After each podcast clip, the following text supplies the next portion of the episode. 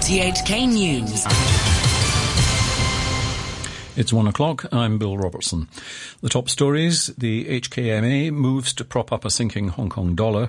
The financial secretary plays down the business sector's fears about extradition. And the outgoing ombudsman says we need a freedom of information law urgently. The Hong Kong Monetary Authority has spent $1.5 billion of foreign currency reserves to prop up the Hong Kong dollar after it hit the weekend of its trading band with the US dollar. The city's de facto central bank made its first major currency market intervention since August overnight after the local currency fell below its minimum level of 7.85 to the US dollar yesterday. The move is expected to push local banks to increase interest rates, forcing up borrowing costs. The Financial Secretary Paul Chan has sought to allay concerns from the business sector over a government proposal to amend the law to allow extradition to the mainland. Industry groups have expressed concern that businesses based here might inadvertently breach laws in other jurisdictions and executives would risk being handed over for trial. Mr. Chan says the government will consider these concerns. The reason or the justification for the extradition must be an act that is considered to be criminal in both Hong Kong and the jurisdiction where this act is committed. The Hong Kong court would be uh, the gatekeeper, and there are full right of appeal for the individual concerned. Secretary for Securities, Mr. John Lee, will try to explain further and more so as to uh, remove if there is any misunderstanding. Mr. Chan also played down concerns that the United States could stop treating the SAR as a separate trading entity from China. A US congressional report last year called for a review of the SAR's treatment as a separate customs area for tech exports, citing increased interference by Beijing. The financial secretary was asked whether Hong Kong could survive such a move. U.S. also has significant business interests in Hong Kong, and for us in Hong Kong, we have over the past decades gone through a lot of different challenges. We are very resilient. We will be able to rise to any challenge. The Financial Secretary also says a new foreign investment law that's being discussed by the National People's Congress will benefit Hong Kong. Beijing says the proposed law will improve protection for international businesses. But Hong Kong delegates to the NPC have expressed concern that the draft law does not say specifically that it would apply to Hong Kong business people. Mr. Chan says local investors will definitely be able to take advantage of the new measures. He added that Hong Kong has already benefited from its closer economic partnership arrangement with the mainland. One of Beijing's top commerce officials says the central government has made substantial progress with its US counterpart on bringing an end to their trade dispute. Wang Shouwen, the vice Minister of Commerce, says President Xi and Trump agreed in December not to impose further tariffs because it doesn't benefit either party. Speaking on the sidelines of the National People's Congress in Beijing, Mr. Wang said officials were working hard to reach a deal to restore normality. He spoke through an interpreter. In less than four months from last December the 1st till today, our economic and trade teams have already hosted three high level consultations. And it can be said that these consultations have made substantial progress on some important issues. Now the trade and economic teams from both sides are continuing the communications and consultations to follow the principles and directions set by the two presidents to reach a deal. The outgoing Ombudsman, Connie Lau, says the government must move forward with an access to information law even as departments improve how they handle complaints. Speaking ahead of her retirement later this month, Ms. Lau said government departments used to shirk responsibility when complaints involved different bureaux, but now they try not to pass complainants from pillar to post. However, she says legislation to force departments to offer information to the public is urgent. Now we do not have particular legislation on provision of information. So uh, even the ombudsman carry out the study and they requested that the government department or the public body concerned should give that information to the requester. Still, that department or public body could refuse to do so and they are not liable to any fines or penalty. So we do think it would be very urgent for government to legislate. You're listening to RTHK. The time is five minutes past one. A Tuen Mun hospital doctor has been released on bail after his arrest yesterday for allegedly taking marijuana while on duty.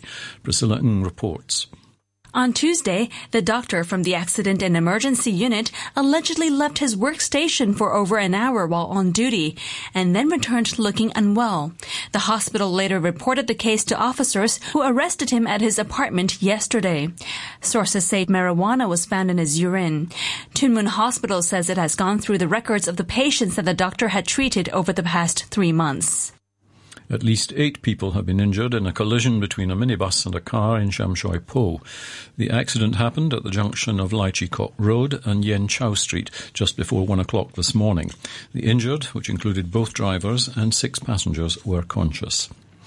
Turning overseas now, for the second time this week, US analysts have reported activity at a military site in North Korea. It raises the possibility that the authorities may be preparing to launch a satellite or a missile. The BBC's Laura Bicker reports from Seoul. There has been increased activity around the missile and rocket assembly site known as Sanumdong near Pyongyang. Large vehicles have been seen moving around the facility, activity which in the past indicated that North Korea was at least preparing to move some kind of missile or rocket to a launch area. North Korea's main rocket launch site has also been rebuilt, according to the images, and could be fully operational. Analysts believe that at this stage it's more likely that Pyongyang is preparing to launch a satellite rather than test a missile. But the US said earlier this week that this would still be inconsistent with the commitments Kim Jong un made to Donald Trump. Electricity is gradually being restored in the Venezuelan capital, Caracas, and other parts of the country after the longest blackout there in living memory.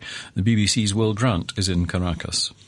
President Maduro blamed the opposition for a supposed act of sabotage at the Guri hydroelectric dam, calling it a new attack by enemies of the fatherland. Mr Guaido ridiculed such a claim, saying the blackout was the result of years of underinvestment and corruption. Gradually, some parts of Caracas and the rest of the country have had electricity re-established, but many remain in darkness in what is now the longest and most severe power cut in decades in Venezuela. A grand jury in Chicago has laid 16 new charges against the American television actor Jussie Smollett, accusing him of falsely reporting to police that he was the victim of a hate attack. The BBC's Chris Buckler in Washington has the details. Jussie Smollett, who is a gay African American actor, said he was beaten and a noose placed around his neck in what he called a racist and homophobic attack. But detectives in Chicago claim the assault was staged. Two weeks ago, he was charged with filing a false police report but now a grand jury has decided he should be indicted on a total of 16 felony offences of disorderly conduct. The actor and singer, who was released on a $100,000 bond, has consistently denied lying about the alleged attack. To sport now, and for a preview of this weekend's English Premier League action, here's the BBC's John Bennett.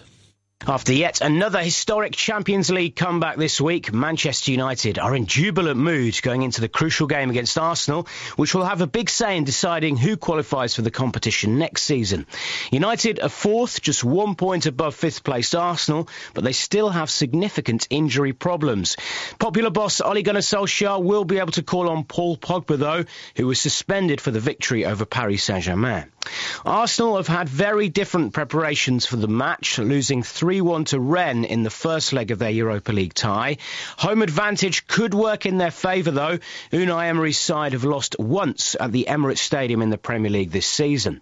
Elsewhere, the title race continues with leaders Manchester City at home to Watford and second place Liverpool welcoming Burnley to Anfield.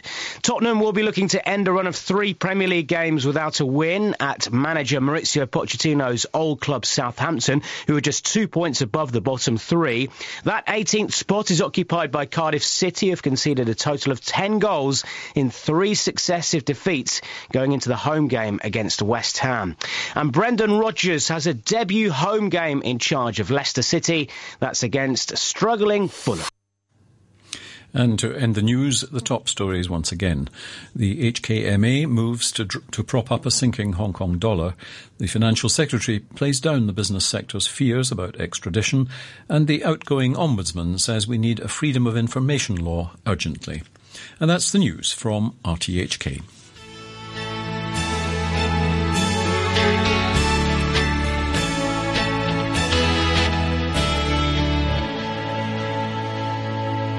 Radio 3.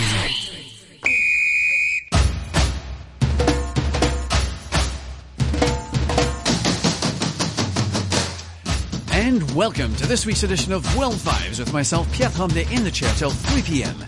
This week we have two special themes of note. First, our guest in studio, Mr. Africart himself in Saikung, Michael Piet. Then we sample live sounds from the recent Venezuela Live Aid concert in Cucuta, Colombia. As always, Jovanotti says it so well in Italian, we're still the belly button of the world.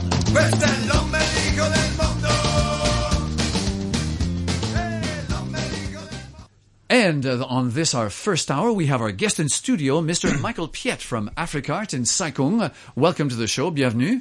Mr. Michael Piet is from Belgium, and he's got his uh, art gallery of African art in Saikung with something special going on this week, I believe. Yes, indeed. Uh, thanks for inviting me today. Um, yes, we, we just opened. Um, I'm the I'm the director and uh, and founder of Africa Art Gallery. So it's op- just opened November last year. Okay. It's located in Saikung in the old town. It's in Hoi Pong Street, number ten. Okay. Um, so what's particular of the ga- about the gallery is it's it's unique because it's the only gallery uh, 100% dedicated to African art in Hong Kong. In the whole of Hong Kong. True. And uh, you've just started something this week, I believe. Yes, we are running an exhibition um, that starts uh, 2nd of March, so we'll be going on the whole month of March. The whole month. So it's uh, so it's already been opened uh, for some time, and the exhibition started last Saturday. Yes, exactly. Uh, started on 2nd of March. It's going on till end of March. So the exhibition name is Congo Eyes and we feature two emergent artists from Congo. Ah,